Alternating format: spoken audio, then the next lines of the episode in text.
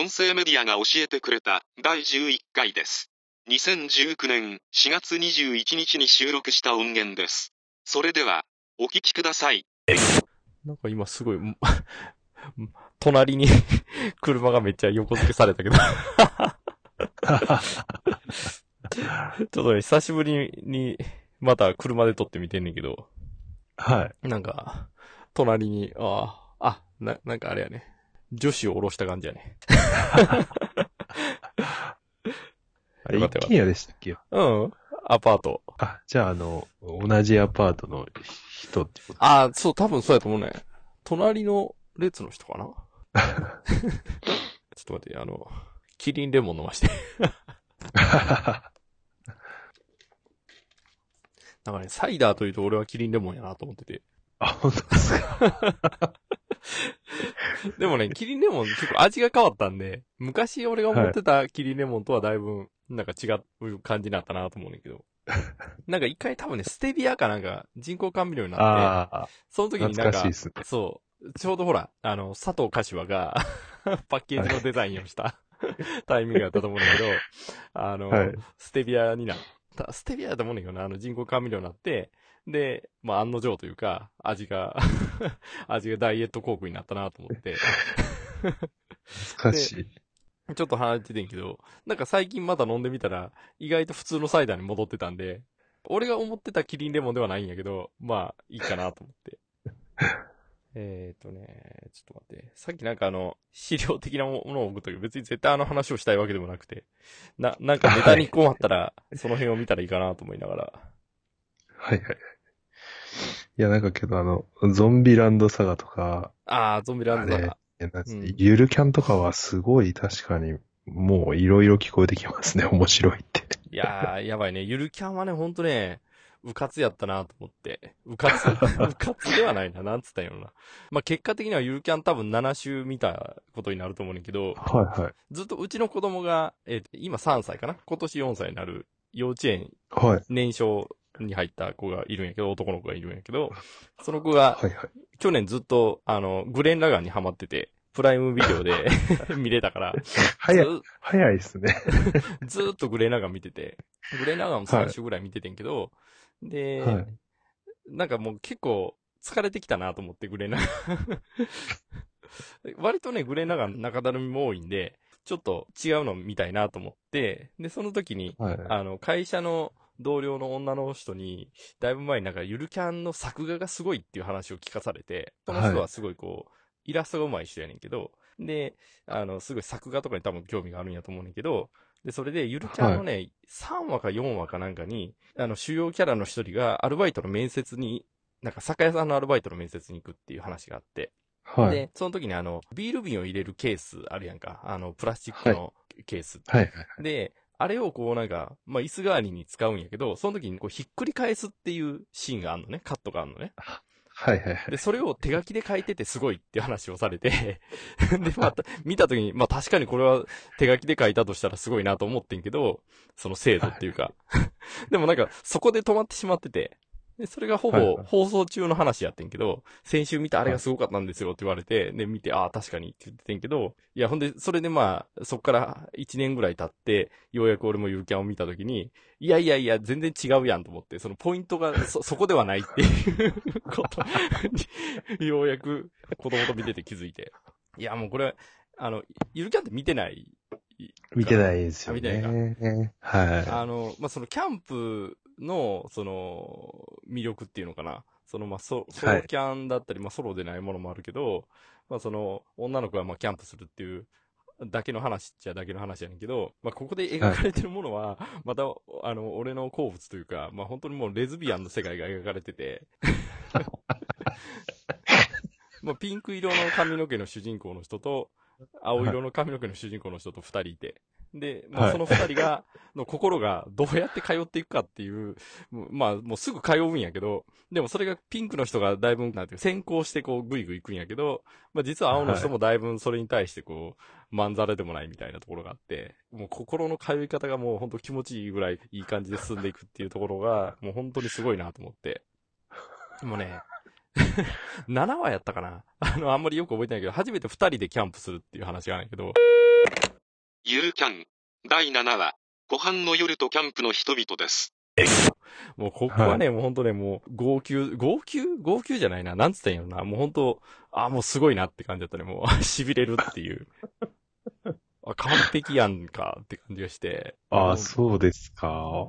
まあ、っていうのは多分、まあ側面なんやと思うんだけど、作品の魅力としては。はいはいはい。まあでも、ゆるキャンは本当すごいいいね。もう本当まず悪人が出てこないっていう、この世界観に本当にもう、ほだされるし、で、その中で、本当み、みんないい人しか出てこないし、まあみん、はいはいはいみんな、まあある意味こう、インテリ的な、ちゃんとしている人たちしか出てこなくて。なんやろ、思いやりっていうだけではなくて、ちゃんとこう心が、なんで相手の気持ちをちゃんと組んで、こう、あの気持ちよくコミュニケーションを取ってくれる人たちの集団を見るっていう、この素晴らしさ。もう殺伐としたこの、あの、現実の世界からこう、ちょっとでもひとときでもこう、なんていうかな、こう、心が現れる 時間を提供してくれる作品っていうのは本当すごいなと思って。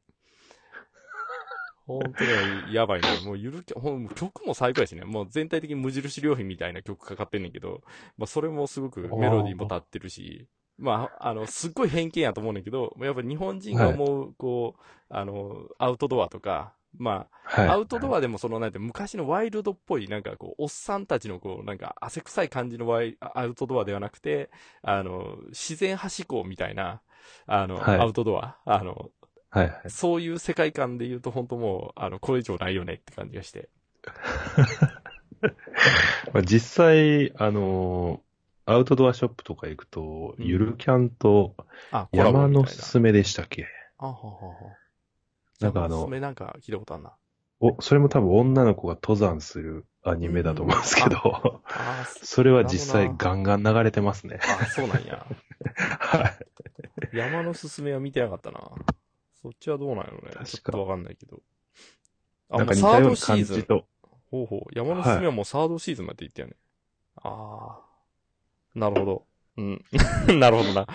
なんか似たような感じだと思ってましたけど、うん実際は見てないですけど。ど。ちょっとね、山のすすめ見てないけど、まあサードシーズンまで行ってるし、まあなんかこのロゴの感じが似てるっていうのもちょっと、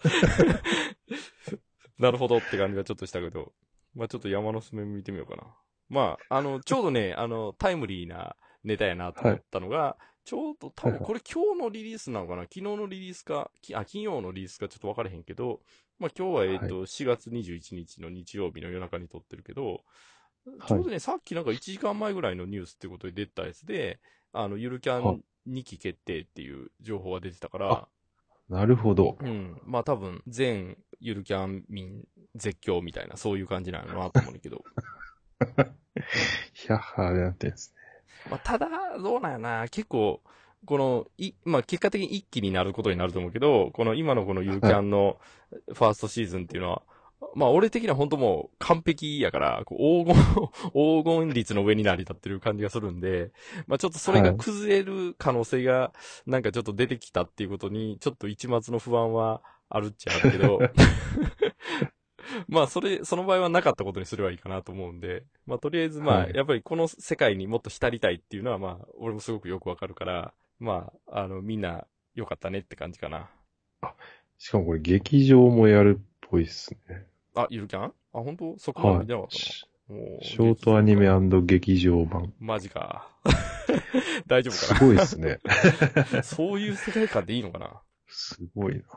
まあ俺も、おまあ俺もって言ったらまああれやけど、別にそんな何もんやねんって話やねんけど、あの、やっぱゆるキャン見た後は、ちょっとアウトドアショップ行きたいなと思うもんね。あ、面白いですね。それ。ほんとね、あの、これ細田守が確か前、えっ、と、ライムスターの歌丸の人のラジオで言ってたんやと思うねんけど、はアニメっていうのは現実を絵に描き直すっていうこと自体にまずすごく魅力があるし、まあ、価値があるんだよっていう話を、まあ、細田守言ってて、まあ、そこが醍醐味っていうか、まあ、そういう意味では、すごくゆるキャンってその、キャンプグッズみたいなのを、こう、使う所作を見せるシーンっていうのがすごく、あの、ちゃんと書かれてて、それこそ、その、そうですね。確かに PV 見たら、うん。あの、すごい 力入ってるなってそこ感じましたね。多分、な、あんまりそういう作画とかに興味ない人にとっては、なんかスルッと通ってしまう部分かもしれないけど、でも多分、はい。その、本能的にっていうか、なんかその、はい。ちゃんと物を持って、それがこう、あひっくり返ったりとか、あの、あのギミック的なものが作動してるシーンっていうのがちゃんと描かれてるっていうことに、結構実は本当的な衝動がこう、かき立てられるんやろうなっていう気がして。うんまあそういう意味では俺は出会いは良かったと思うんだよね。その作画が実はいいよっていうことを言われてたから、ゆるキャンで、ちょっとこれ俺の偏見かもしれないけど、オープニングはちょっと正直いまいちやなと思ってて、あの、はいはいはい。割とこう、単純な、あの、アフターエフェクツ初心者がって言ったらすごい失礼やけど、あの、あの、やりがちなあ、、なんかちょっとわかっ、はい。あの、割とこう、幾何学模様の単純アニメーションみたいな組み合わせで作ってたりすんねんけど、まあ、あの、はいそれはそれで全然いいんやけどね。世界観としても悪くないんやけど、ちょっと甘いなっていう部分は正直オープニングにはあって、で、はちょっと不安になったんやけど、一話の冒頭を見るときも。はい。でも、あの、一話、アニメ、オープニングあったかな？なかったかな？ちょっとわからんけど、まあ、とりあえずオープニングを見たときに大丈夫かなって思ったけど、まあでも、実はちゃんと劇中の作画で、特にその、キャンプの所作っていうか、その、何かセッティングとか、炭を割るとか、は なんかそういう、あの、ちょっとしたところなんだけど、本当にキャンプしてるよっていうところを見せないといけない、その肝の部分に対しての作画をすごく丁寧にやってたんで、そこが結果的はいにみんなこう、ある種、こう、中毒的な症状というか、まあ、ある意味このゆるキャンのファンっていうのが生まれた理由なんかなっていう気がするな。で、まあ、その上でキャラクターたちがみんな、お俺が好きなキャッキャ感もあって、ワイワイみんなやってるし、で、ちゃんとこうキャラクターもすごく立ってて、全員で何人 ?6 人 ?7 人？ぐらいのかな？メインはいの主要キャラっていうか、まあほぼその人たちだけの世界で話は進むんやけど、まあその全員がちゃんとこうキャラ立てされてて、みんなどっちかというとなんかアウトドアと言いながらインドアな感じやねんけど、まあ女子っていうフィルターが通ってるからかもしれんけど、まあでも、それぞれにちゃんとこう、個性っていうか、ちゃんとアイデンティティがあって、まあこのキャラクターはやっぱりこういう時こういうこと言うよな、みたいなことができてるっていう意味では、ちょうど、これもタイムリーネタで言うと、あの、小池和夫が亡くなったけど、今回の収録は2019年4月21日です。あの人はあの、はい。大阪芸大で先生やっ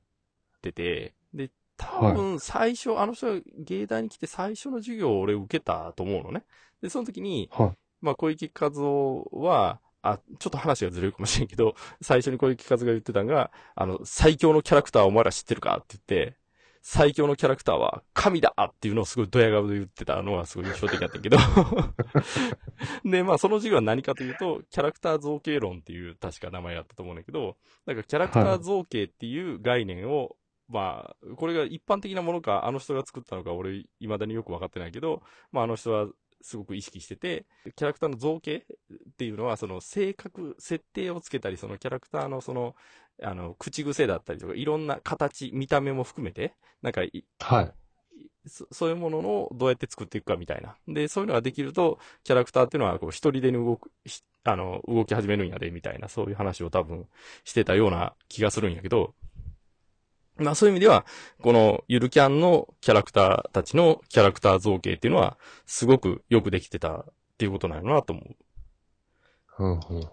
あんまりよく見てないけど、多分、同人、同人あの、えっ、と、同同人誌的な、あの、二次創作的なものも、まあ、はかどりやすいんちゃうんかなって気がするな。なんかみんなあが。うん、はいなんかゆるキャンのこのキャラクターたちやったらこんなことするやろうなっていうのは、なんかこう、想像が難しくないっていうか、なるほど。好きな人だったらみんな、あの、みんなの最大公約数っていうのを割とすぐ思いつくっていうか、そういうせ、あのキャラクター造形になってたっていうところはすごく魅力的なんちゃうんかなっていう気がするな。まあ、それと、本当にキャンプをやってる感じっていうのが、その作画的に表現できてるっていうところは、まあ、ほぼもうこの二つできてたら、それは失敗するわけないやろって感じがすんねんけど、なるほど。キャラ設定と、その題材が完全にはまってたんですね。うん、そうそうそう。で、ちょっと俺原作の漫画はちゃんと読んでないんで、ちゃんとっていうか全然読んでないからわかんないんやけど、まあそういう意味ではそのキャラクター造形とかっていうのは多分漫画の部分でほぼできてて、はいもちろんあの漫画の中でも多分そのキャンプの魅力みたいなのは絵としてちゃんと表現してないと思うんだけど、まあそれを今回のこのアニメにするっていう時に、まあそこの主要、主要というか大事な部分っていうをちゃんと抑えれてたっていうのがすごくやっぱ成功した秘訣なんやろうなって気がするな。うん。だもうへ、こう、なんか気をてらったような表現でそこを逃げなかったっていうところが、まあ本当制作者の人たちは、あの、いい仕事したってことじゃうかなって気がするな。なるほど。まあ、本当ゆるキャンはね、ほん、これ絶対見といた方がいいと思うな。多分そんな、思う、思ったよりもすごいヒットしちゃったっていう感じだと思うんですよね。ああ、まあそうやろね。制作者サイドも。うん。でも本当ゆるキャンはすごい良かったな。なんかその前に、多分同じプロデューサーの人の作品やと思うんだけど、あの、空よりも遠い場所、おいうのも見て、ちょっとそのグレン・ラガンちょっともう辛いなと思って、なんかもうちょっと違うものが見たいなと思った時に、なんかはい。空よりも遠りま、遠い場所とかちょっといいかなと思って、で、1話見て結構いいなと思ったから、ちょっとうちの子供も巻き込んで見してみてんけど、空よりも遠い場所は正直あんまり続かなくて、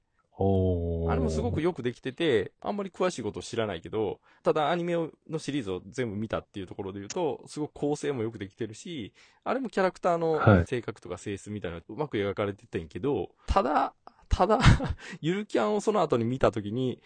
あ、まあ、空よりも遠い場所もすごい、後半の3話ぐらい、結構もう、あの、号泣シーンいっぱいあって、はい。あ、すごいいいなと思ったけど、その後にゆるキャンにこう移行した時に、もうなんかもう、その時の感情っていうのは全部こう、すべてこう無効になるぐらい、あ、ここっちやったなっていう感じがしたな。なんか全然ジャンルが違うのかもしれんけど、あの、いろんな意味で、その、さ、作画もあの、空よりも遠い場所もすごく、全体のクオリティもよく保たれてるし、あの、はい。なんかあれは南極を舞台にしてるけど、その南極のいろんな表情とかシーンっていうのは、すごくよく表現できてるんやな、なって思ったけど、まあ、ただ、やっぱり、ゆるキャンやったなって気がするな。見てみよ ちょっと比較対象をその二つにしてしまっていいのかちょっとわかんないけど。なんかね、やっぱちょっと新しいジャンルのアニメを見たような気がした。ゆるキャンは。あの、ポプテピピックを見た時も、ゆるキャンを見た時の方が、まあ1話を見終わった時、1話じゃないな、多分4話を見終わったぐらいかな。の時に、あ、これは違うぞっていう感じがあったな。う。へー。すごい画期的な感じがした。ゆるキャンは。見てみましょう。まあちょっとこう、新しいジャンル感で言うと、まあその前に、ゾンビランドサガもまあ見ててんけど、はい。ゾンビランドサガもすごくよくできてるし、構成もうまいし、面白いなと思って見たけど、まあやっぱりゆるキャンの方が斬新やったかなって気がするな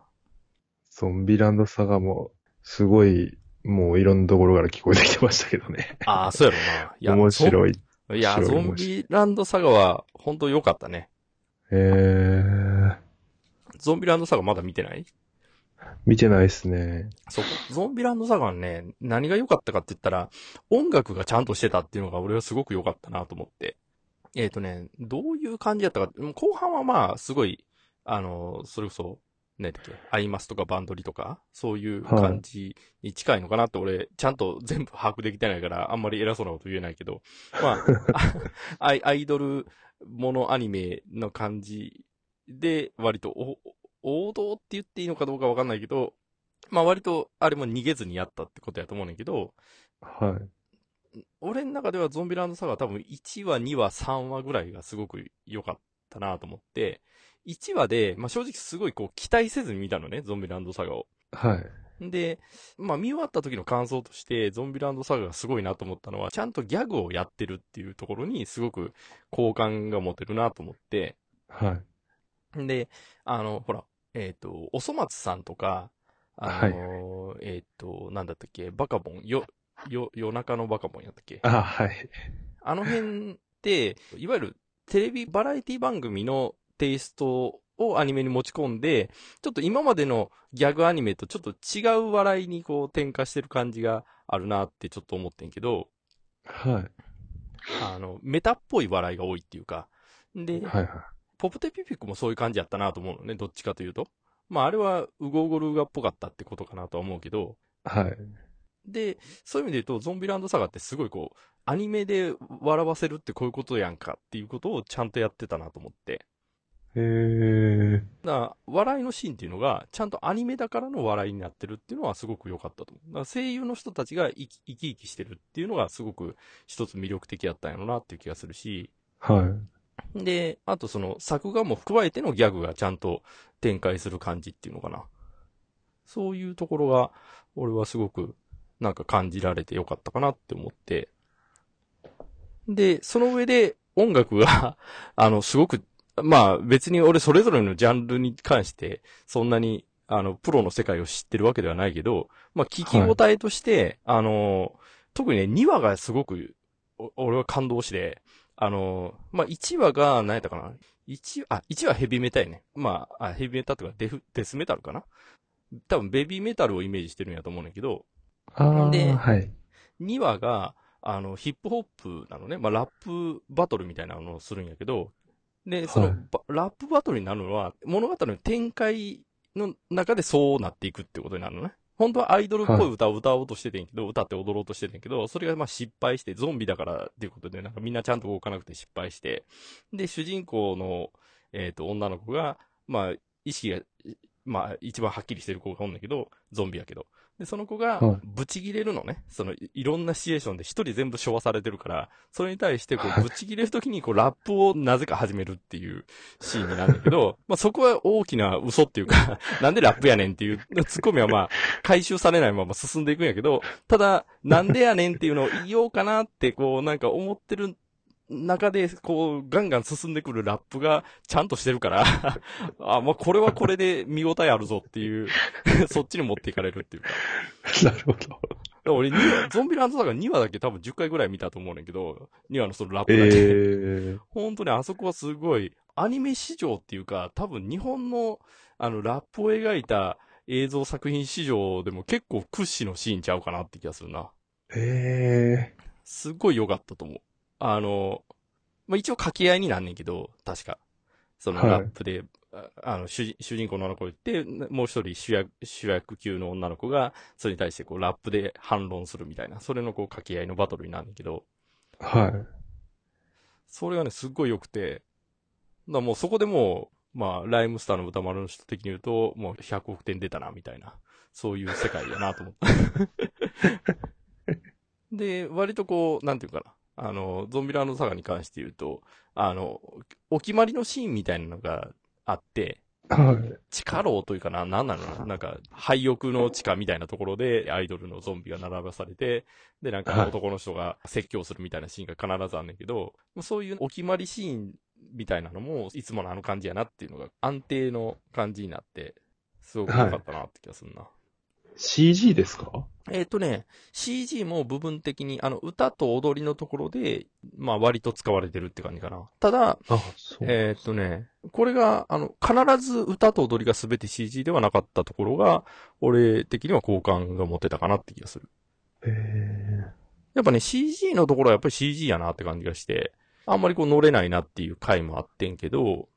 ー、は最終話も CG やったかな。だからね、最終話すごいいいって言ってる話も聞いてんけど、俺はあんまり最終話はそこまで乗り切れなかったんで、ゾンビランドサガ、全体で言うとそんな、あの、ゆるキャンを超えるようなことはなかったなと思うけど、い。ゆるキャンすごいですね。いやゆるキャンほんとね、ゆるキャンやばい。ゆるキャンほんとね、いやもうこんなにほだされる世界あるかっていうぐらいもうほんともう、ほんとねもうあの、もう例えば俺、寝たきりになったとして、なんかずーっとアニメ、ループで見れる、なんか一個だけ選んでって言われたらもうゆるキャンってもうすかさず、ええすかさずは言えないと思うけど、まああの、5時間かけてでもゆるキャンって多分なんとか言うと思うわ。まあそういう一方でっていうところで言うと、すごい残念だったなと思うのは、あの、アルファベットウルトラマンあの、漫画ウルトラマン。月刊エースやったっけ？少年エースかな？鋼のラインバレルやったっけ？黒金のラインバレルです。あの、はい人たちって言ったらいいんかな？作家が書いてる漫画ウルトラマンのアニメ化が今ネットフリックスで流れてんねんけど、あれですよね。あ。あの、サイボーグ009の、あの CG、フル CG のやつでやってた神山さんチームでやってる。あ、ですよね。結構おプロ金かかって。ダクション IG ですよね。そうそうそうそう。あ、そうなんだ。あれ、ダメなんですね。あのね、わかんない。あの、いいって言ってる話も聞く。あの、えーとそうですよねリビルド FM かな？あの、はいあの、白郎さんって俺がすごい推してた人は、はいはい結構好感度高いっていう感じのことをなんか前言ってて、はただ俺は一応なんか割と期待してたのね。あの、昔ちょっとウルトラマン関連の仕事してたこともあるんで、割と俺はいウルトラマンに思い出が実はあったりするんで、割と期待してて、あの漫画ウルトラマンも一巻だけは読んだんかな？で別に、まあ、これはこれでかっこいいなと思ったりしたんやけど、い。はい。あのね、アニメウルトラマンの何が良くないって、まあ、実際の制作とかメイキング見てないからわかんないけど、見てて感じることとしては、多分全編モーションキャプチャーでやってんのね。あ、そうですね。うん。で、あのね、なんでアニメタッチにしたのっていうのがすごいまず疑問だなと思って。で、あの、えっ、とね、モーションキャプチャーのせいでっていうことだけでもないと思うんだけど、まあ、あの、神山さんの作品って俺、あんまり乗れないのが多いんで、そこで引っかかってしまってるのかもしれないけど、まずね、あの、ウルトラマンに関しては1話2話まで見たんだけど、もう1話からしてテンポが悪くて、編集がまず良くないなっていうところと、なんかね、へーあれ、えっ、と、多分1話30分とかでやってると思うねんけど、はい。半分とまでは言えないけど、えっ、と、そうね、3分の2ぐらいの尺にしたら、もうちょっと見れるかなとは思うねんけど、なんかね、なんもないのに、ただ人間だけ生々しく揺れてるっていうシーンが結構多いなと思って。で、あの、へー何が良くないって、そういうシーンって、なんていうの、結局、なんかあんのかなって思っちゃうのよね。あの、なんか動いてるから。はいはいはい。でも何もないんで、あ、ないんかいっていうのが、こう、毎回こう、だんだんこう、ストレスになってくるんだけど。で、まあ、それなんでかなって思った時に、まあ、俺が思うに、最初に言ってた、あの、細田守監督が言ってた、あの、アニメは現実を、その、絵に落とすことを、まあ、ある種抽象化することが価値なんだよって言ってたところやなと思うねんけど、あの、抽象化できてないのね、多分。それが良くないんじゃないかなと思って。だから、モーションキャプチャーで確かに人間はそういう動き方をするのかもしれないけど、でも、そこは正直アニメにするときはそぎ落とすべき部分じゃないのかなと思って、要素として。それをあえて、そのアニメで見せられても、それってなんかくどいっていうか、やぼったい部分にしかなってないんじゃんかなと思って。うん、だから、なんかその、なんだろうな、なんかこだわりポイントがなんか違うなと思うねんな。で、例えば、そのこだわりポイントでずれてるなと思うのは、爆発シーンが全部同じ爆発なのね。へえ。爆発素材の繰り返しになってて。確かにそれは、あの、ちょっと、見る人多そうですからね、そこ。うん。特にこういう作品は、そういうところ見見てる人多そうだから。うんで、やっぱ、バトルシーンにみんな期待するわけやん、ウルトラマンとか見るっていうことは。はで、やっぱその爆発だったりエフェクトって、やっぱどんなかっこいいアクションとかエフェクトが見れるのかなって結構期待度が高いっていうか注目されてる部分でもあると思うんで。ですよねそこはそう。なんでっていう感じがするね。まあ、時間との、なんか、制作進行上そうせざるを得なかったのかもしれないけど、ちょっとね、うーん、なんかそのこだわる場所がなんか違うなっていう感じがしたな。なんか。今回、えっ、と、ちゃんと名前を調べてなかったけど、日本アニメーター見本市やったっけ？あの、安野秀明とかがメインになってやってた。あれのなんかエヴァンゲリオンのフル CG みたいな作品があったと思うんだけど、あれのはい監督の人っていうか CG やってた人、2004年劇場公開のフル 3DCG 映画、アップルシードなどを手掛けた荒牧真二監督です。と神山監督のタッグでやってるみたいな話やってんけど、だどっちかというとその CG 型の影響力が作品の仕上がりにかなり影響が大きかったんかなっていう気がして、その、制作工程的にっていうか、なんかそこでこだわりの部分がなんかちょっとずれてしまったの、しまったっていうか、いわゆるアニメのこう、ウェルメイドっていうのと、実写系 CG でウェルメイドの、そのなんか中間をいった結果、なんか微妙な雰囲気になったんかなってちょっと思ったとにかくね、間が悪いっていうのは本当なんかアクション映画っていうか映像作品にとっては結構致命的やなと思って。ーえー、1話ですか？えっ、とね、1話はそんなにアクションシーンはないんやけど、もう1話の時点でもう間は悪いよね。で、2話えで、ー、1話の最後でなんか、今からバトル来るでっていう感じになって、で、2話で、一応バトルになるのね。はい。まあ、ウルトラマン自体もお披露目になんねんけど、で、アクションシーンもあるんやけど、まあ、正直、2話のアクションシーンは、なんかちょっとがっかりやったなって気がする。なるほど。なんか、なんやろな。なんかもっと、もっとあるのにっていう感じがしたな。もういちいち一個ずつ言っていてもしゃあないし、それがベストとも限らないけど、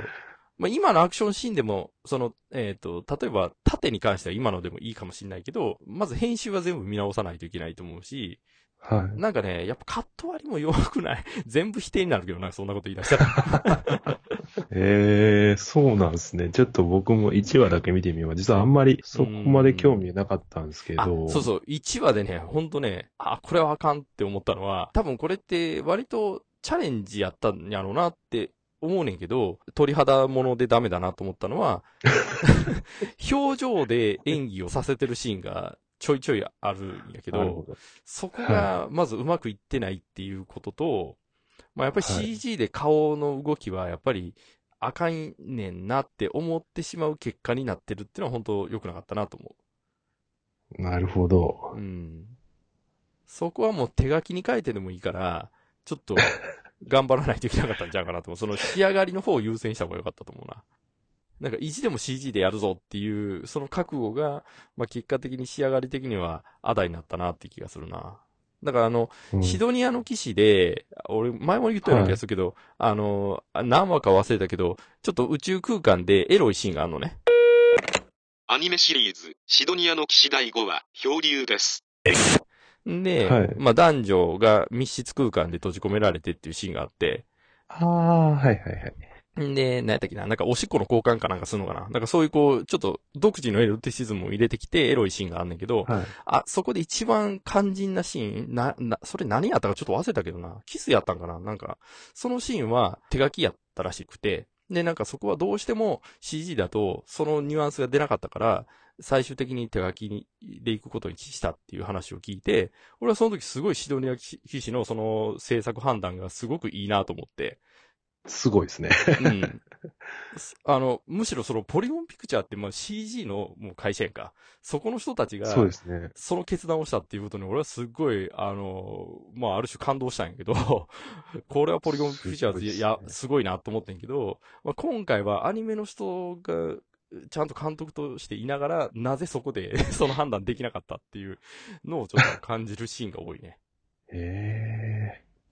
結構評判いい話しか聞こえてきてなかったですけあ、ど本当ね。に、いや、わかんない。もしかしたら3話以降すごくいいのかもしれないけど、とりあえず1話2話だけ見た感じで言うと、俺は、こんなひどいアニメはないなと思ったな。いや、楽しみですね。で、まあそういう意味で言うと、あの、えっ、と、さ、009の、えっ、と、映画かな神山監督で 3D の CG でやったのがあったと思うんだけど、2012年劇場公開のフル 3DCG 映画、009、リ・サイボーグです。あの時から正直成長してないなって感じがした。成長って言うと偉そうやけど、進歩してないなって感じがした。で、あの時良かったのは、彼らはサイボーグなので、演技できなくていいっていうところがあって、まあ、CG でそれをやることに、すごくこう、説得力があるんやろなと思って、いろいろと納得しようとしたけど、それでも無理だったっていう感じやってんけど、今回は人間を描いてるんで、やっぱりそれじゃダメだなって感じがしたな。うーん。しかも次、確か同じチームで、広角機動隊やるんじゃなかったでしたっけ？ああ、あれもじゃあ CG なんのか。あ、多分その、今の夫人じゃないですか、うん多分。なるほどな。まあ、広角機動隊はまだ、あれ、サイボーグっていうか、人形っていうか、ロボットになるからまあいいのかな。どうなんの けど、シドニアも同じ感じでしたもんね。あの、なんて言うんでしょう、あの、表情があんまりない。な。ああ、そうそうそうそう。あの、なんとも不気味な感じね。そうそうそうそう。けど、あれは原作もそういう世界観でしたもん。まあな。確かまあちょっと、シドニアも確かなんか性別が危うい感じの設定になってたりして、大人になるときにどっちか選択できるみたいな、なんかそういうちょっとこう、独自の雰囲気があったから、まあ、SF として見れなくはないのかなっていう感じはあったけどね。うんうんだから、本当はあの、シドニアを選んだポリゴンピクチャーズはすごく結果的に良かったと思うな。なんか別に、すごいですよね。うん。あの、シドニアがいいって言って、シドニアになったわけではないらしいねんけどね。最近なんかの記事で見たけど。あ、へえ。俺あれなんか、ポリオンピクチャーズの戦略としてシドニアを選んだよなと思っててんけど、なんかそうでもなかった。確かに。なんか講談社ありきだったんちゃうかな。講談社がなんかすごいシドニアを推してたみたいな。なんかそういう話だった気がするよな。CG 映像の情報メディア CG ワールドのウェブ記事アニマデジタルフロンティアポリモンピクチュアーズ CG プロダクション3社の取締役が過去5年のあれこれと今後の抱負を語る前編です。まあでも結果的にポリゴンピクチャーズは持ってたっていうことやと思うな。で、ウルトラマンは正直俺はないなっていうふうに今んとこ思ってるけどね。へえ。本当ね、モーションキャプチャーのね、その、揺れみたいなノイズ全部消さなあかんやんってすごい思ったな。わざわざスタジオ作ったと思いますよ、確かそうなんや。あー、なるほどな、まあ、それは高架起動タイムやるし、もうこっからそうっすね。IG は全部これでいくんやでっていう感じなのな。多分、ネいややばいとットフリックスですし。そやな。でも俺絶対やばいと思うな。もうほとんどだってオンエアやってないんじゃないですかね。ああ、やろうね。なんかあんまり、IG で言うとあれ、あれあれあれ。あの、チャンネルはそのまま。あなな、なんかありましたっけ？えーっと、えっとね、チャンネルはそのままってあの、えっ、と、北海道のあの、水曜どうでしょうの、はい。あの、テレビ局の、えっ、と、50周年記念ドラマかな ?HTV っていう、多分テレ朝系の放送局の制作ドラマやねんけど、これあの、はい一応、総監督っていう名前だったけど、実質的な多分監督をやってるんやと思うんだけど、あの、元広監督って、踊る大捜査線とか、ああ、はいはい。で、あ、とアニメだとあの、あれとか、サイコパスとか、あのはいはいはい。ノイタミナでやってたはい。うろぶち源やったっけ？の人の脚本の、あれの、はい。えっ、と、確かファーストシーズンは元広監督やったと思うんだけど、で、やってるドラマで、一応なんか総監督元広監督で、下にあの、藤本ディレクターと嬉野ディレクターってあの、水曜どうでしょうのディレクターだった二人が入ってて、はで、まあ作ってるドラマやねんけど、これなんか5話編成やねんけど、これが、制作がプロダクション IG なのね。い。実写ドラマやねんけど。そそううそうそうそう。で、なんでかなと思ったらあの、元広監督の所属が今プロダクション IG やねんて。そうなんすか。そうそうそう。なんかそういう感じなんやなと思って。だからプロダクション IG もだいぶなんか、その、体制が 割と、まあ元広監督がアニメもやったっていうのもあるのかもしれんけど、まあその辺きっかけでかもしれんけど、確かに実写はけどやってますもんね、あそこって前やっから。てるよね。ねだっけ、はい立ち食いし列伝とか？なんかあの辺そうじゃなかったっけ？そうですよね。なんか、なんかパッケージでも見たことある気がするんですよね。なあ、こんなことやってるんだ、みたいな。そうそうそう。割となんかアニメだけじゃないのねっていう感じがしてたけど。へえ、それけど、うん。だから、今のこのアニメのフラッグシップがウルトラマンだよっていうことになったら、もう正直将来的にプロダクション IG ってアニメなくなるのかなっていう気がするけどな。勝手に言ってる。いや、それすごいやばいっすね。だから本当押井守がいなくなったら、もうあれじゃない？アニメなくなるんちゃう？ああ、確かに、それ、今そこ大きいっすもんね。ええすごいけど、やっぱり、すごいチームを抱えてる感じしますよ。まあ、そうやな。はい。ただなんかね、その仕上がってくるものは、なんか俺は不安な感じがするけどな。最近、他ちょっとプロダクション IG やなっていうアニメを見てないからよくわかんないけど、久しぶりのプロダクション IG の作品っていうことでウルトラマンを見て、あ大丈夫かなってちょっと個人的には思ったけどね。って見、見ないとな。あれは見ませんでした ?Be, Be the Beginning って。あ、見てない。なんか、いいまいちっていう話を聞いたからみ見てないんやけど、気にはなってて。確かにあの、内容は、まあ、あの、海外ドラマ。みたいな感じの作りになってましたけど、うん。あの、作画とかはすごかったですよ、やっぱりあ、。そうなんや。えー、じゃあ、はいちょっと見てみようかな。作画すごい書いてるのに、上から撮影でめっちゃ汚したりしてました。ああ、なるほどな。でもそれはいいよねこ。れやっぱあの、そうですね。作画作画を、なんかその、活かすためのコンポジットっていうのは、まああんまり、実は見る人にとってはメリット少ないっていう感じはちょっとするよね。ああそうですね。やっぱ、あの、見せなくていいとこは見せなくていいし、あの、一生懸命走ってるっていう姿を描いてるけど、でもそれは物の影に隠れてる方がむしろ生えて見えるっていうところもあるんで、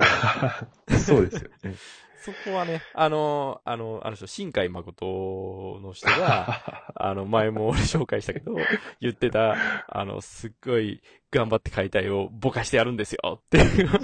言ってましたね。言ってた感じは、まあやっぱ間違ってないとは思うけどね。まああれは確か美術の話だったと思うけど。あ、そうですまあ背景とかうんそうそう、背景の話だったと思うけど。まあでも、あの、そういうもんだよなと思うね。やっぱ本当監督っていう立場になった時には、まあ特にアニメの監督っていう立場になった時は、やっぱそこは、ちゃんと線を引けるかどうかっていうのはすごい大事やなって気がするね。そうですね。結果的な見栄えを優先しないと。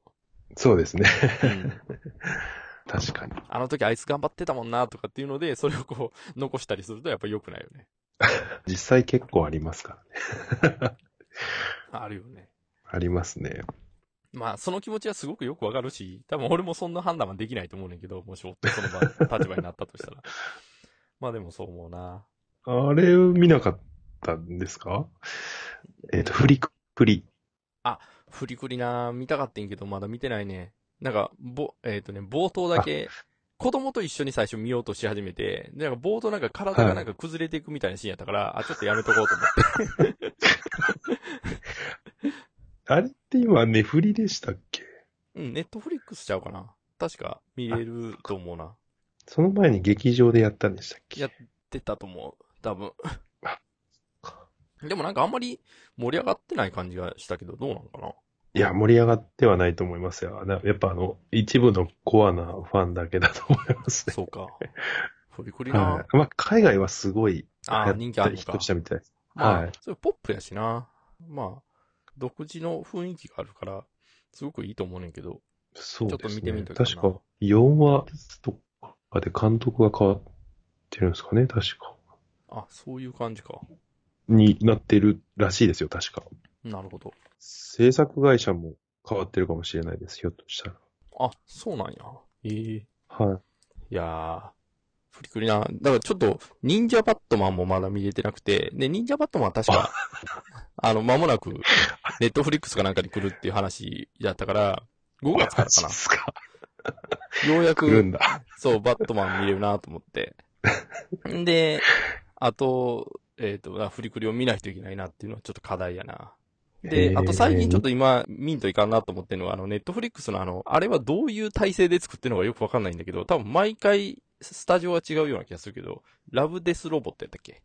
違ったか。あ、えー、ちょっと待ってください。それな、なんだ、なんでしたっけ？えなんか突然、ベニト呼んできたからよくわかってなかったけど、ラブデスロボットかな？読み方がちょっとわかんないけど、ラブデスロボットでいいのかな？俺が見たのは、なんか完全にプレステ4のゲームみたいな感じの CG で、なんか怪獣みたいなのを遠隔操作する人たちのバトルを見せるみたいな、なんかそういう話を見たけど、ー、はい。あ、これちょっと確かに、あの、気になってましたね。なんかちょっとなかなか、あの、再生ボタンを押すのがちょっと阻まれるなと思いながら、でも、まあ見てみたら結構良かったね。あ、俺、ソニーのキー札ってやつを見たのかな？多分は。実質1話ってことなんやと思うねんけど。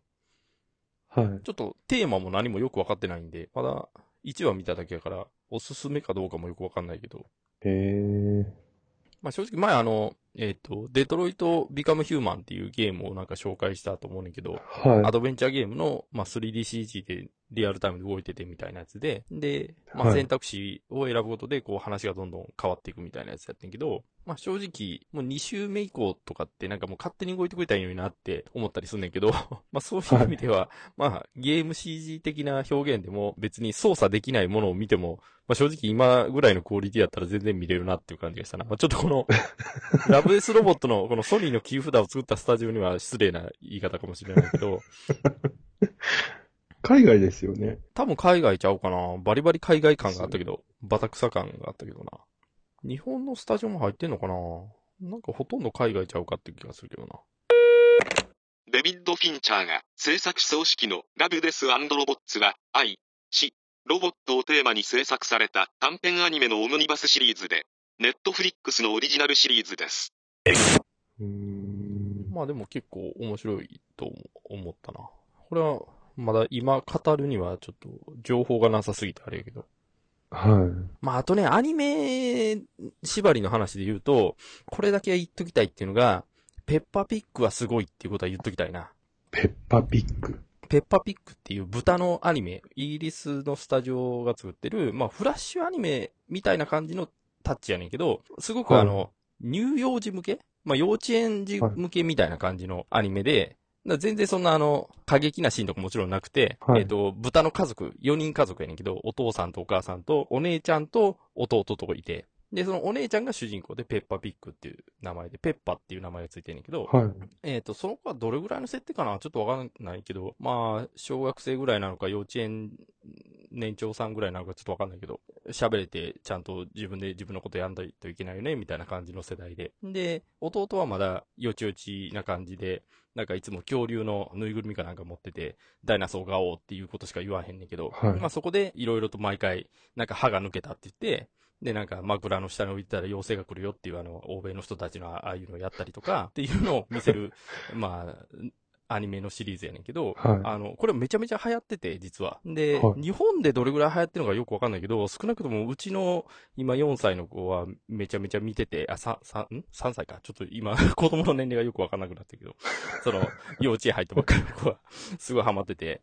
で、あの、これのね、展開の仕方がうまいなと思ったのが、ネットフリックスでも見れるし、Hulu でも見れるし、で、まあ多分他の配信でもかかってると思うんだけど、で、あと YouTube でも見れて、で、YouTube は、えっ、と、過去作みたいなの全部見れるようになってる。プラス、ライブ配信で、もう24時間ずーっと、あの、順番にいろんな、あの、作品を流してるのね。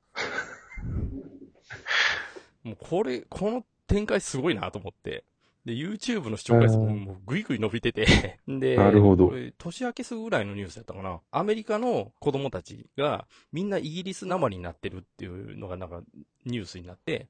で、それの理由は何だって言ったらみんなペッパピック見てるから、ペッパピックはイギリスの作品だからみんなイギリス英語喋ってるんで、で、それでアメリカの子供がみんなイギリス英語になってるみたいな ニュースがあって、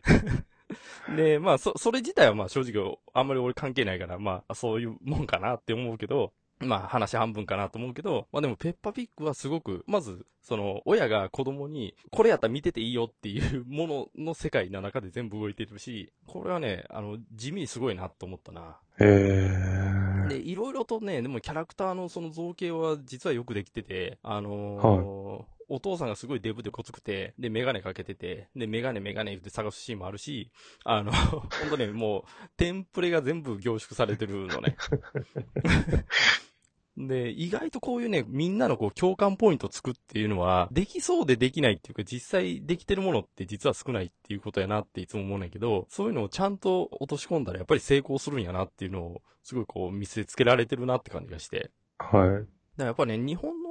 あのアニメもちゃんと子供向けでリファレンスみたいなのをちゃんとやんないといけないなって思うな。まあ確かにあんまりないですもんね。そうそう、意外とないよね。それがな、なんかちょっと残念やなって気がする。やっぱりその、底力見せるっていう意味ですごくいい土俵ちゃうかなっていう気がすんねんけどな。うん、確かに。で、ペッパーピックもすごいし、あとね、おすすめはね、あの、サラとダックンっていうのもね、すごい良くて。これもイギリスのアニメやねんけど、へえ。なんかキャラクターの、まあ、ルック見た目で言うと、あの、ティム・バートンが描きそうな感じの造形やねんけど、全体的に。すごい素朴な世界観で、その、それこそピペッパピックの延長上ちゃうかっていう感じの雰囲気で、一応主人公の女の子と、女の子何歳かなちょっとわかんないけどな、小学校のまあ低学年ぐらいと思うんだけど、サラっていう女の子がいて。で、あと、はいえっ、と、アヒルかな？そうですねう。ん、ダックがいいんだけど、二人が同じ家で生活してるっていうのが、まあ、ベースになってて、あの、まあ、いろんなものが喋るのね。隣になんかマフラーおばさんっていうなんかおばさんが住んでんねんけど、そのおばさんの持ってるカバンもなんか喋るし、で、サラとダックンの家の庭で、あれ何なのかな？よくわかんないけど、なんか玉ねぎみたいなやつを植えてんねんけど、なんか4匹ぐらいいて、それが全部みんなこう飛び跳ねてなんか喋るんやけど、いつも。で、俺がすごいいいなと思ったんが、なんかいつも遊びに行ってる公園があるんやけど、その公園はいにある時、まあ暑くて、で、雲の影にいたら涼しいっていうことにそのサラとダックが気づいて、で雲をずっと追いかけていくのね。雲が移動するから。で、そしたら、はいはいはいいつも行ってるはずの公園の奥に、なんか全然知らない場所があって、で、そこにすごい背の高い塔があって、で、その塔を登っていくと、雲、その上にはおっさんが一人おんねんけど、そのおっさん、博士みたいなおっさんが、周りの雲を全部集めてんのね。コレクションしてるっていうか、まあ、研究してんのね。で、はいはい。あの、その雲についての説明を、レクチャーを受けて、じゃあちょっと雨雲を出してみようみたいなことをやったりするんだけど、すごいファンタジーとして面白いなと思って、はい。結構ね、サラとダックもおすすめやな。え、これテレ東ですか？サラとダックはね、多分日本だと NHK やと思えー全然知らなかったっすね。う。でね、これね、あの、2パターン多分あって、NHK 吹き替えバージョンと、東北新社なのかな？ちょっとわかんないけど、別バージョンもあんねんけど、もうね、断然 NHK バージョンが良くて、あの、まあ、俺が個人的に好きだからかもしれんけど、あの、渡辺徹が、あの、第三者ナレーター役をやってんねんけど、ナレーターとサラは結構話をするのね、直接。はい。なんかサラがなんとか困ってた時に、そうだよね、そういうの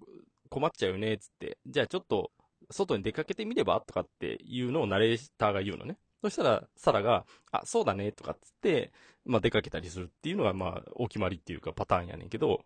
はい。そのね、渡辺徹がすごいよいいのよね。あのね、地球ドラマチックっていう番組は確か NHK にあると思うんだけど、それを、今はもしかしたらなんか病気かなんかで変わったかもしれないけど、渡辺徹がずっと長年やってて、あの世界観もすごい良かったんけど、あのね、渡辺徹のね、なんかこう、語りがね、すっごいいいよね。いいよねっていうことしか言いようがないけど。まあ俺は好きやなっていうところやな。えー、で、確かネットフリックスはファーストシーズンだけサラとダック見れんねんけど、それは NHK バージョン。で、えーっと、他でね、Hulu でも見れる、フプールも NHK かな？なんかね、プライムで見れるシーズン2は、なんか別のナレーターやったね。あの、アマゾンのあプライムビデオで。そうですねん。まあ、それも別に悪くはないんやけど、やっぱり渡辺徹で見たかったなって感じでしたな。えー、まあ、アニメはそんなとこかな。あ、そうそう。んで、チャンネルはそのままの話が実はちょっとしたくて。はい。ちょっと戻るけど。はい。チャンネルはそのままね、すっごいいいのよ。めっちゃ良くて。はい。あのーまあ、今、ちょうど俺が地方のテレビ局で働いてるっていうのもすごく大きいとは思うんだけど、地方のテレビ局を使って、まあ、それを舞台に作るドラマとしては、もう多分もうこれ以降、これ以上のものはできないので、これ一本でもう十分かなって気がしたな。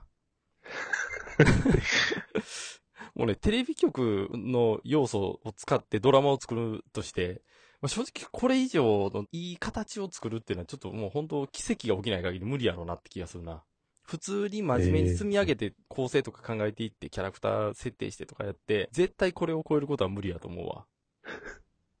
いろんなシチュエーションを考えて。まあやっぱりその、水曜どうでしょうやってた曲っていうのもあるし、これあの漫画の原作があって、あの、はいえっ、と、あ、名前忘れちゃったな。あの、キラキラ光るとか書いてた人やと思うねんだけど、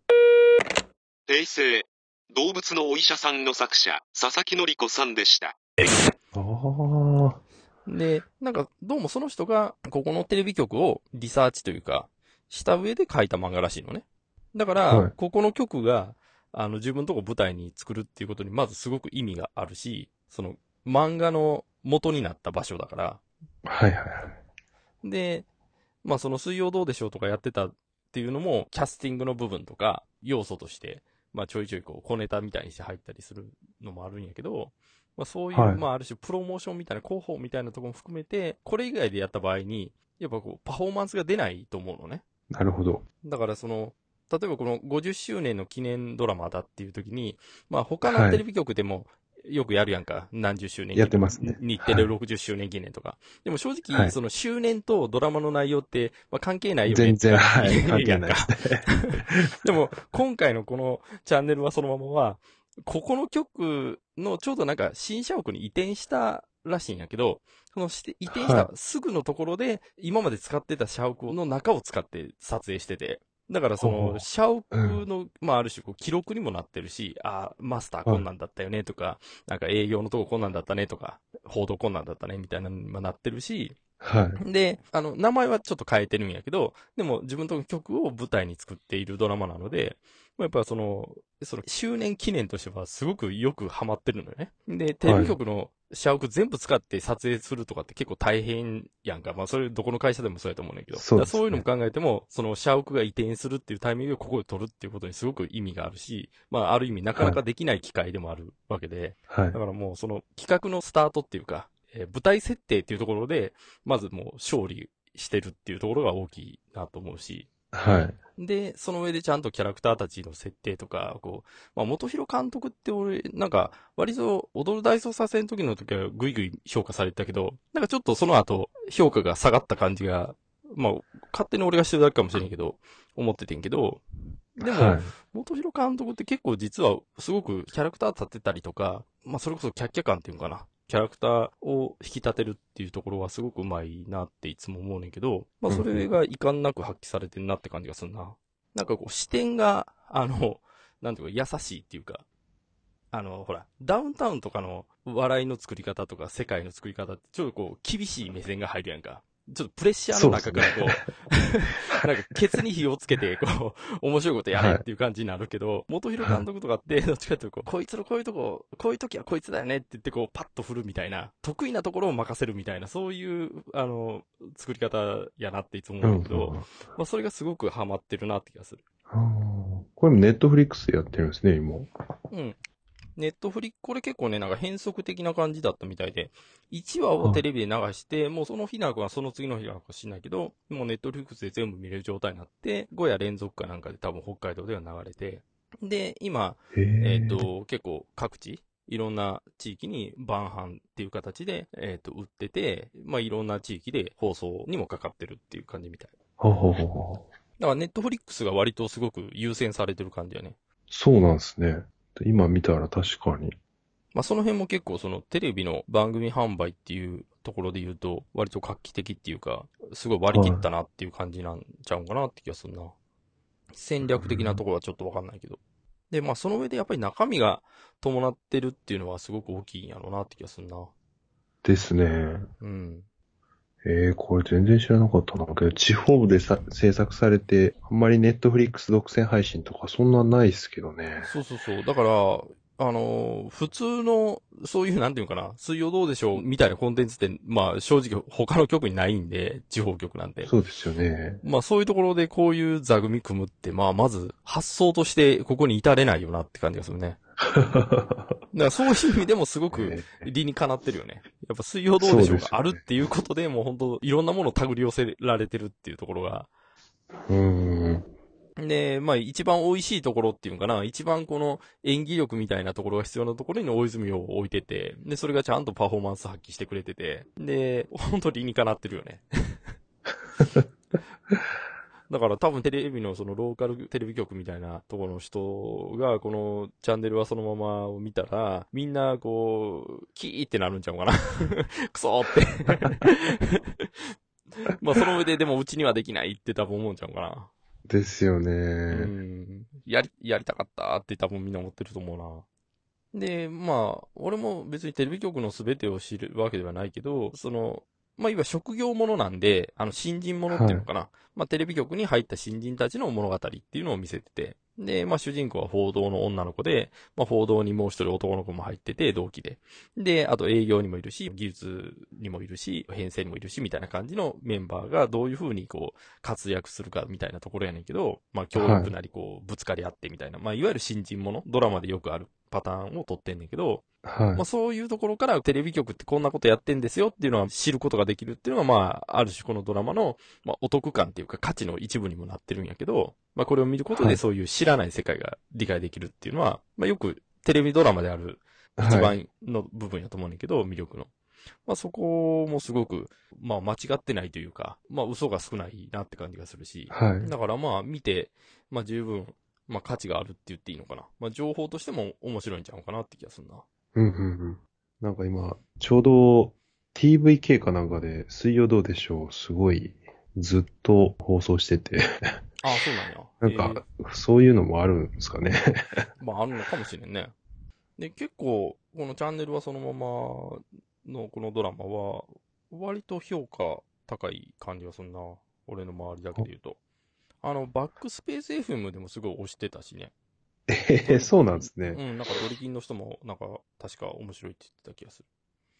る。で、そうそう、バックスペース FM で言うと、だから今多分一番ホットネタが、あの、Wi-Fi5 っていうなんかアイドルの人たちがいるんやけど、はい。女性4人組なのかな？多分もともと5人だったから5やったと思うんだけど、今1人辞めて4人になっててっていはう、なんかアイドルグループやねんけど、なんかそこの、えっ、と、ミュージックビデオを、このバックスペース FM のこのポッドキャストって、まあドリキンの人の YouTube とも、なんていうかな、組み合わさって、まあすごいこう、動画カメラ趣味の人たちが集う場所になってて、で、はい。もうそろそろなんかもう締め切りらしいけど、もう撮影自体はもう終わってるんだけど、なんか30人有志を募って、その人たちで、この Wi-Fi5 のライブの後になんか特別な撮影の時間を設定されて、30人が撮った素材を使って、みんなで共有して、で、それでミュージックビデオをそれぞれが30人が作って、で、その中で一番いいやつをなんか選んで、オフィシャルのミュージックビデオにするみたいな企画をやってるねんけど、面白いですね。面白いでしょ？はい。で、なんかマルチカメラで撮ってるやん？で、まあいろんなカメラで撮ってて、まあ360度カメラとかも使っていろいろ撮ってて、まあ結構狭はいスタジオっぽいねんけど、なんかドリキンの人のね、えっ、と YouTube の中で、なんか最近、あの、ドリキンの人は360度カメラにちょっと興味を持ってて、インスタ 3601X っていう、まあ今だと割とコンパクトサイズの中では解像度のいい360カメラがあんねんけど、まあそれでその時の様子を撮ってたりするから、まあドリキンの人の動画を見ると、割とその時の様子も見れんねんけど、なかなか、あの、すごい光景になってるけど、さ、まあ30人が一斉にはどうも撮ってないらしくて、なんか、あの、信長の鉄砲隊みたいな、なんか、あの、第一陣、第二陣みたいな感じで、こう、入れ替わり立ち替わりで撮ってたみたいねんけど、で、それを P2P のファイル共有でみんなで、えっ、と、1テラバイトかなんかになったんかなあの素材をやってて、で、それをみんなで共有して、別にあの、自分の撮ったものだけじゃなくても、他の人の撮った素材も組み合わせてよくて、で、それで、それぞれがミュージックビデオを作るみたいな感じらしくて。で、はい。なんかもうちょいちょいね、なんかその、えっ、と、出来上がったものが上がってきてるって感じちゃうかな。なんかまあ4月中のとこでは、なんかもう、結果がどうも出るみたいな話をしてたけど。ほうほうちょっと今、ノイズがすごい。あ、本当に？えっ、と、どうしようかな。ちょっと、ちょっと待って、一回これ、抜いてみよあ、もしもーしう。。もしもし、大丈夫？あ、大丈夫です。あやっぱりこれ、USB のなんかかもしれんね、ノイズ。なんか一定時間過ぎるといつも出出ますよね。うん。なんだろうな、なんか繋ぎ方を変えた方がいいのかあ、熱か。熱とかですかね。な。ああ、熱かな。まあそういう企画があって、なんかね、あの、マルチカメラ組んで編集してる人もいるみたいやけど、なんか、あの、懐かしいなって感じでした。なんかすごい難しそうですけどね、話聞く感じ。うん。いろんなカメラの種類があって。それぞれ撮った人も、そそれぞれの思惑があありながら撮ってそうだから。でもなんか一応、あのー何のプロなのか知らないけど、一応まあそういう、あの、映像制作の経験がある人なんかも中にいるんで、まあその人、なんかそういう人で、なんか一応仕切ってやってたらしいよね。みんな適当に撮っていいっていうわけではなくて、まあ別に あの、じゃあ、あの、顔の抜き、あなんとかさんお願いします、みたいな。で、あの なん、なんとかちゃんの顔の抜きはなんとかさんお願いします、みたいな、そういう仕切りもあってやってたみたいだけどね。まあそうしないときついっすよね。うん。そうしないとみんななんとなくの絵が いっぱい上がってっていう感じもあるけど、うんまあ、ただ、ただ、この、えっ、と、バックスペース FM のコミュニティが俺はすごい注目やなと思ってるのは、まあ言うてもみんなそれぞれが割と YouTube 活動してたりとか、動画の制作自体結構みんなそれなりにっていうか、まあ結構手だれになってきてる人も多くて。で、もともとはい。なんか別の分野で何らかの、まあ割とインテリの人たち多分多いんで、割とっていうか結構インテリの人多いから、まあ、やっぱ、はいあの、頭いい人たちが、こういろいろある種こう英知を結集してる感じがあって、だからはい結果的には、あの、根性論でやってるプロの映像制作者よりも、なんか未来見してくれんちゃうんかなっていう期待はあるよね。まあありえますよね。まあその辺がちょっとね、気になるところやね、今動向としては。それ締め切った段階で発表はいつとか決まってないんですか、まだ？えっ、とね、その多分締め切りが25やったような気がする。で、まあ、要は、この締め切りって何かっていうと、YouTube にそれぞれが投稿する締め切りだからもうすでに、えっ、と、出来上がったミュージックビデオは投稿されてて、あの、あ、そうなんでそうそうもうすね。いくつも見れる状態にはなってるみたい。投稿された関連動画をまとめた YouTube の再生リストが作成されています。グルドン、Wi-Fi5 などの検索ワードでヒットするようです。だからこの Wi-Fi5 の運営側からすると、もうすでにそうやって、まあ、一応ちゃんと認められてた中で、えっ、と、Wi-Fi5 の動画がこう、あちこちから投稿されてくるっていうところに多分、まあ、拡散的な価値があるのかなっていう気がするね。そうですよね。うん。で、何回も入れ替わり立ち替わりで何回もその同じシーンやけど、視点が違うもので見るっていうことで、まあ、結果的にはこう愛着が湧くみたいなところもあるんやと思うのね。なるほど、刷り込み的な。そうそうそうそうそうそう。なんか同じ表情の変化やねんけど、なんか笑顔になるとか、なんか歌い始めるとかやねんけど、それがこう、あっちの角度、こっちの角度みたいなんで、何回も結果的に見てもらうっていうところで、なんかもう忘れられなくなっていくみたいな、まあ、洗脳みたいな部分はあんねやろうなと思うな。面白い。そうそう、だから。面白いですね。この企画自体にすごく俺は注目してんねんけどね。いいうん企画やな面白い。そうですね。うん映像表現としても面白いし、その、プロモーション的にもちょっと気になるなって感じがするな。うん、なんか誰も、あの、損しないというか、得しかしで、その、撮る人たちだって、み、ほとんどおっさんやから、あの、やっぱ女の子撮りたい、若い女の子撮りたいって思ってるおっさんも多くて、だから、いろんなこう、なんていうかな、情念が混ぜ合って、なんかこう変なもんができたら面白いんやろうなって気がするな。うん。なんか最初ね、素材を、なんか他の30人以外の人にも共有するみたいな話もあって、素材見れたらいいのになと思ったけど、結果的にね、なんかその30人の中で共有してるみたいなんで、あ、そうなんですね。素材だけダウンロードみたいなのはどうもできないみたい、この企画に関しては。なんか、確かにあんまさせない方がいいかもしれうん、ないよね、まあ、俺もそう思う。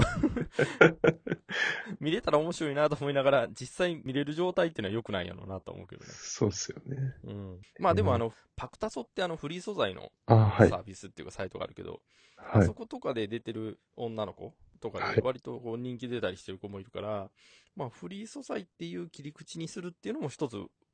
まあ売名にはなるのかなとは思うけどね。うん、うん、うん。まあ売名というよりは、なんていうの？かな、倍眼っていうか、顔を売るっていう意味では、有効なのかなと思うけど。確かに。まあバックスペースのその企画はちょっと面白いなって感じでするな。企画出したのってバックスペース FM の人ですか？いや、どうなんやろなあんまりその辺の詳細についてはよくわからないけど、まあ多分 Wi-Fi5 の運営側にバックスペース FM 聞いてた人はいるんちゃうんかなってなんとなく思うけど、ですよね。うん、ちょっとわかんないね。どういういきさつになったかっていうのはわからない。ただ、バックスペースの、えっと、松尾さんっていう人が、どうも Wi-Fi5 の運営とのやりとりっていうのはやってるみたいだけど、ほうほうほうほうそのアプローチをかけてやったかどうかはちょっとわかんないね。バックスペース側が。まあそんな感じかな。んで、あ、そうそうそう。あとあれや、ポッドキャストの話で、ちはいょっ。と言っときたいので言うと、桜通信がクラウドファンディングやったでっていうのは、とりあえず言っとかないといけないんやろうなって気がしてんな。いや、あれ見ました。あの、記事あ見てて、面白かったですね、あれも。で、あそうそう、クラウドファンディングの回もあったけど、で、まあ俺もバッチリ1万円して、あ、すごいで。はい。あの、原稿集をもらったけど、最初あの、原稿集が届いた時に、なんか全然知らない会社の名前の真っ白の、なんかあの、あれなんていうのかな、あの、レターパックみたいな図が届いて、で、え、なんかすごい怪しい会社の名前書いてあって、これなんか、中になんかあの、請求書となんかそれのなんか規約みたいな やつが入ってんちゃうかなと思って、ドキドキしながら開けたら、あの、同人誌みたいなのが入ってて、あの、ジャケットアートって言ったんやけどな、ポッドキャストのあの、ブロはいはいはい。グとかの絵にもなってるあの、桜の前で女の子が立ってるみたいなはい。絵が描いてあったから、あ、これか。いきなり来たなと思ったけど。えー、なんかすごい金額になってましたね。あ、そうそうそう。もう1日？なんかもうその、公開しても速攻、あの、えっ、と、クリアしてたよね。あの、目標額。すごいっすよね。ああ、まあやっぱな、桜通信はやっぱ中身いいからね。まあ、ちゃんと作ってますしね。まあ、うん、やっぱ中身でやっぱりお客さんついてきてるよなって感じがするな。うん。えっ、と、あれなんでしたっけ？えっ、と、ファッカー電撃隊でしたっけ？ああ、うんうん。とかってもうなくなっちゃったんですか？あ、そうそうそう。多分もう終わってるんちゃうかな。えっ、と、アップルストアからもう消えたんでしたっけ？なんか、規制かかっちゃったとかなんか。ああ、かもね。結構中身がね、あの、割と直球だった感じがするもんね。なんか僕の知り合いはすごい悲しみに、ああ、あそうなん。はい。そうか。もう、あの、販売とかも終わってんのかな？あ、多分そうですね。ああ、そうか。俺もあんまりな、なんかちょっと、ちゃんと聞かんといかんなと思いながら、ずーっと放置して、結局聞けないままになってしまった感じやな、それやったら。うん。まあ、水もんやからね、言っても。こういう 個人活動のやつはね。そうですよね。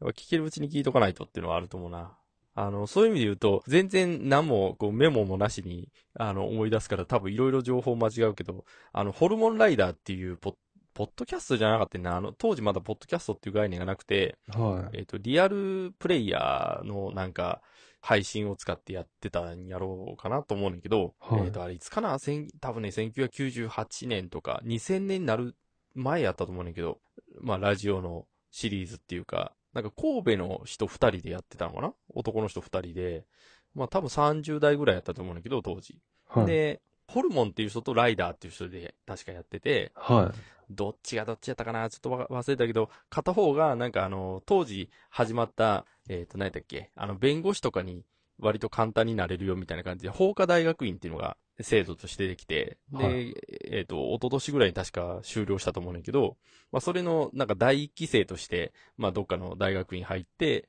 で、結果的に多分うまくいったのよね。1年目からなんか特待生になれて、で、授業料全部払ってもらってますわ、みたいなこと言ってたけど、はい。で、その辺から活動がどんどんなくなっていって、で、最終的に多分、まあ、弁護士になったんか裁判官になったのか知らないけど、多分うまくいったんやと思うの。で、それでもう全く露出がなくなったっていう 番組があって、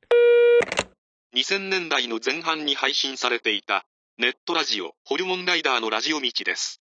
で、まあ、結構下ネタもふんだんに盛り込みながらやってて、あの、印象に残ってる話で言うと、なんかファンミーティングみたいな会があってんけど、そのはい。中にいた女の子を一人何をきっかけかわかんないけど、話すことになって、で、そのホルモンライダーの二人と、その女の子で話してて、で、君は何者なんだ？みたいな話から始まって、で、いろいろ聞いていくと、その子は結果的にはスカトロビデオの写真を撮ってる、ジャケットの写真を撮ってるのが今の仕事ですみたいな女の子で、で、なんでそんなことになったんやって言ったら、写真家志望の女の子で、で、なんかアルバイトで写真家の、あの、スタジオでアルバイトとかしててんけど、で、ある時、コンビニの前で子犬か子猫かなんか可愛い言って写真撮ってたら、おじさんに声かけられて、君写真に興味あんのかい？みたいなこと言われたら、そのおっさんがスカトロビデオの会社の 社長で、で、次の日に、じゃあここに来てくれ、みたいなこと言われて、行ったら、そのスカトロの現場で、あの、ジャケットの写真撮ってたみたいな。そういう会があったりするようなラジオやってんけど、はい。まあやっぱりそれも、あの、ひっそりとというか、まあ、徐々になくなっていってっていうか、はまあやっぱり、ポッドキャストとかこういう個人活動っていうのはまあそういうもんかなって感じがするな。だからこう、聞けるうち、見れるうちに楽しんどくっていうのが基本なんやろなって気がするけど。そうですね。ダウンロードするにしても数がもうすごいですもんね。いや、そうやねん。で、俺もホルモンライダー結構落としたと思うねんけど、まあ落としたやつがどこに行ったかわからんくなってるっていう、そういう事態あ。そうです。